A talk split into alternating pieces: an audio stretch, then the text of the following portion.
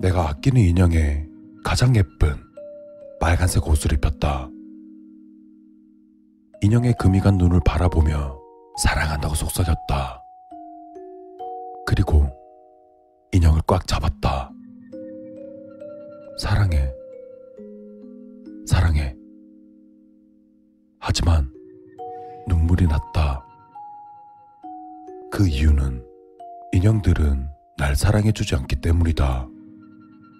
아니, 내 인형은 날 사랑하지 않으려고 할 거다. 아마 그럴 것이다. 난 내가 돌봐줄 수 있는 존재를 원했다. 외로움이 느껴지는 밤에 얼굴을 맞댈 수 있는 부드러운 무언가. 나를 필요로 하는 무언가를 말이다.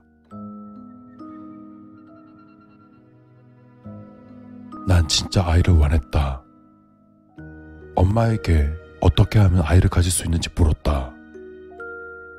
내 질문에 엄마는 내 뺨을 때리고는 더러운 악마 같은 내 입을 다물라고 했다. 등교할 때까지 붉은기가 가시지 않던 내 뺨이었지만 그 누구도 알아차리지 못했다. 내가 넘어지거나 식판을 놓치지 않는 이상 사람들은 언제나 날 알아차리지 못한다. 아니면 제니의 그 못된 일당들이 구멍난 내 옷을 놀릴 때나 날 알아차리곤 한다. 사람들은 항상 날 비웃기 위해 내 존재를 눈치챘다. 난 그렇게 살아왔고 지금도 이렇게 살고 있다. 방기도를 마치고 창밖의 별을 바라보았다. 그리고 처음 보는 별을 발견했다. 너무나 크고 밝은 루비처럼 빨간색 별이었다. 그리고 그것은 내가 그 별을 바라보는 동안 점점 크기가 커지는 것 같았다. 너무나 아름답다. 난 아름다운 그 별을 바라보며 그것에 대고 소원을 빌었다. 그 소원은 아기를 가지게 해달라고 말이다. 내가 사랑할 수 있는 존재를 달라고 말이다. 어느새 별은 점점 커지더니 내 방을 빨갛게 물들이기 시작했다. 그리고 그곳엔 나 외에 누군가가 더 있었다. 먹구름처럼 굵고 형체가 없었지만 그것은 분명히 내 위에 떠 있었다. 그리고 그것이 내게 물었다. 아기를 원하니 그 소리는 귀로 들리는 게 아니라 머릿속에 울렸다. 아기를 줄게.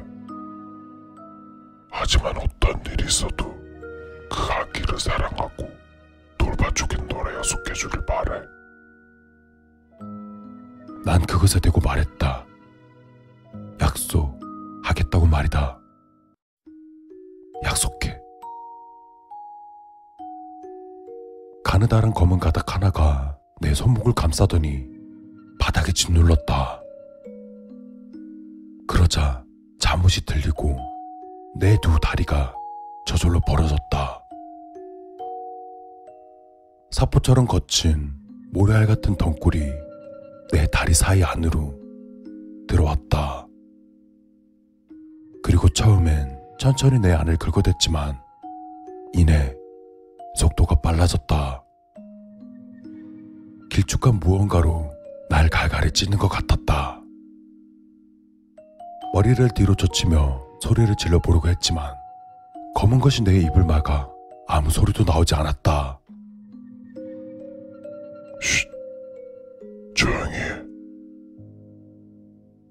그것이 내게 말했다. 내 아이를 사랑하려면 일단 고통을 받아야 한다고 내 귀에 속삭였다.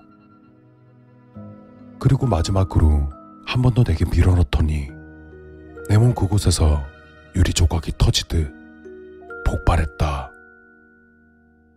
그것은 나를 붙잡았던 강한 힘을 풀었고 이내 빨갛고 진득한 무언가가 흘러나와 바닥에 떨어지는 것을 느꼈다.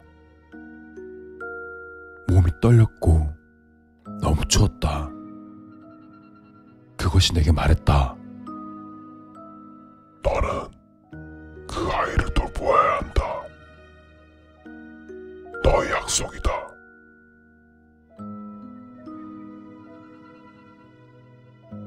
다음 날, 난 아무 상처 없이 잠에서 깨어났다. 만져보았다. 아니다. 분명 아니다. 분명 그가 여기 왔었다. 어? 뭐야? 난 곧바로 그것을 느낄 수 있었다. 내 몸에 있는 작고 약하지만 완벽한 아이. 난 약속을 지킬 것이다. 아이는 매일 자라났다. 내 배는 둥글게 부풀며 옷을 꽉 채워갔다. 그리고 사람들이 날 알아챘다. 특히 제니와 그 무리는 더욱더 그랬다. 걸레 같은 년. 그들은 날 그렇게 불렀다. 창녀, 쓰레기. 하루는 버스가 출발하는 순간 밖에 서 있던 제니가 그 앞으로 넘어졌다. 그러자 버스 바퀴가 제니 머리를 터뜨리는 소리가 주차장에 울렸다. 곧이어 경찰이 운전자를 체포하러 도착했다. 그리고 그는 무언가가 제니를 밀치는 것을 보았다며 말을 더듬었다. 그것은 작고 검은 살아있는 그림자 같은 무언가가 그날 밤이었다. 엄마는 부풀어진 내 배를 바라보며 한참을 울었다. 그리고 뜨거운 물이 가득한 욕조에 날 집어넣고 피부가 까질 때까지 내 살을 팍팍 문질렀다. 그리고 내게 이렇게 말했다.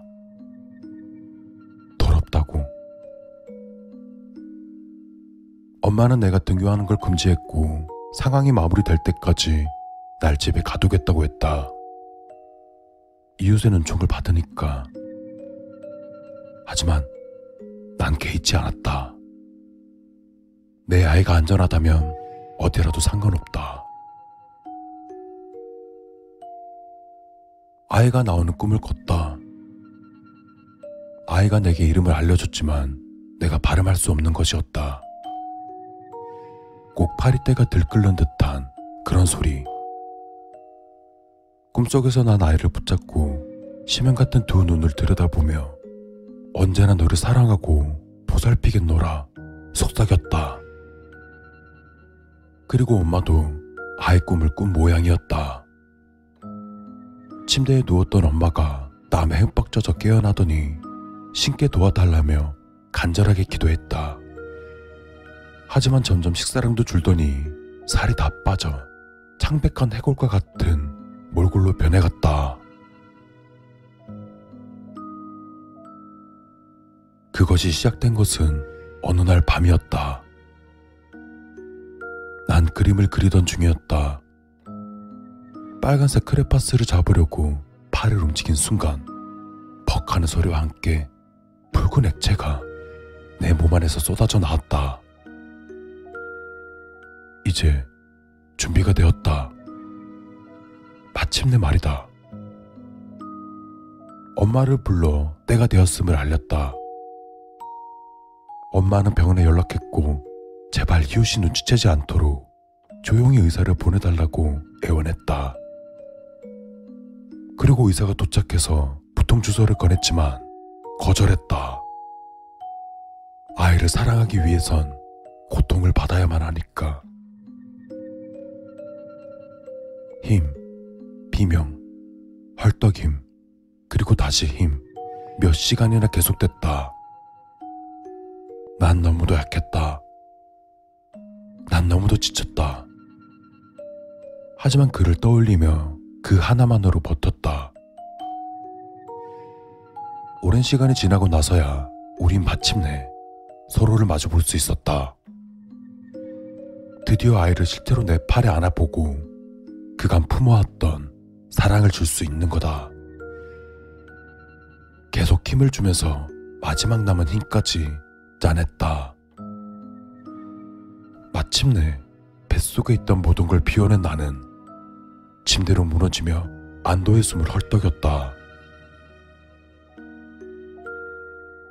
미안하구나, 얘야. 아기가 버티질 못했어. 아니에요. 선생님이 틀린 거예요. 난 그 긴 시간 그를 안전하게 보살폈다. 그를 보호하고 사랑하고 꿈에서 만나 많은 말을 해줬다. 이제 더 돌봐주고 강하게 만들어주려고 했는데 안 된다. 그렇게 못한다. 절대 안 돼. 미안하구나. 자, 네 아기다. 마지막 인사라도 해줘야 되지 않겠어? 아이를 내 손에 안았다. 축 처진 아이는 미동도 없었다. 창백한 피부, 꽉 닫힌 눈, 너무 고요해 보였다. 살면서 이렇게 아름다운 건 본 적이 없다. 그를 가슴에 꼭 품고 난 울었다. 그리고 내 눈물이 아이의 머리로 떨어졌다. 안녕. 사랑스런 내 아가야. 안녕. 하지만 이렇게 보낼 순 없다. 그의 소리가 들린다. 마음속에서 파리들이 들끓는 소리가 들린다. 아이가 눈을 번쩍 뜨더니 머리를 움직여 의사와 엄마를 바라보았다. 엄마는 주저앉아 비명을 질렀다. 자꾸 바닥을 밀어내듯 발버둥 치는 엄마는 이제 한쪽 구석으로 밀려나는 중이었다. 눈은 발작하는 사람처럼 붉어져 나왔다. 의사는 잠시 얼어붙은 듯 서 있더니 화장실로 들어가서 조용히 문을 닫았다. 아이가 날 보자 그제야 처음으로 아이의 눈을 볼 수 있었다. 자전거 같은 커다란 암흑을 품은 두 개의 눈동자가 방의 모든 빛을 빨아들이는 것 같았다. 차갑고 까만 눈을 보며 나 미소 지었다. 내 아기. 너무 아름다운 내 아들. 이렇게 보게 되어 너무 행복하구나. 엄마의 비명이 내 귀를 긁는 것을 느끼며 일어났다. 그리고 아기를 품에 안고 화장실로 향했다. 그러자 의사의 몸 아래로 빨간색의 무언가가 흐르고 있었다. 그리고 점점 퍼지는 빨간색 웅덩이를 조심히 건너 물을 틀었다. 아들이 날 바라보는 동안 난 얼음처럼 차가운 물로 아이를 씻었다. 너무도 완벽했다. 품에 있던 내 아이는 내가 원했던 딱 그대로였다. 그리고 내 것이기도 했다. 꿈에서 무언가를 보았다. 거대한 빌딩과 기념비가 한순간 와르르 무너져 먼지로 변하는 모습. 인류가 일궈놓은 도시를 파도와 같은 불길이 쓸어가는 모습. 엄청난 파리떼가 먹구름처럼 모여 태양을 가리는 모습. 그리고 빨간 것을 보았다. 빨간 안개, 빨간 강, 빨간 진흙 덩어리가 달빛 아래 높게 쌓였다. 그리고 그 가운데 내 아들이 보였다. 엄마는 우리 아들이 정말 자랑스럽단다. 언제나 널 위해 있을게. 널 강하게 만들어줄게. 네가 되어야 하는 그 남자로 만들어줄게. 언제나 널 사랑하고 돌봐주고 보호해줄게. 무슨 일이 있다고 해도 꼭 약속해.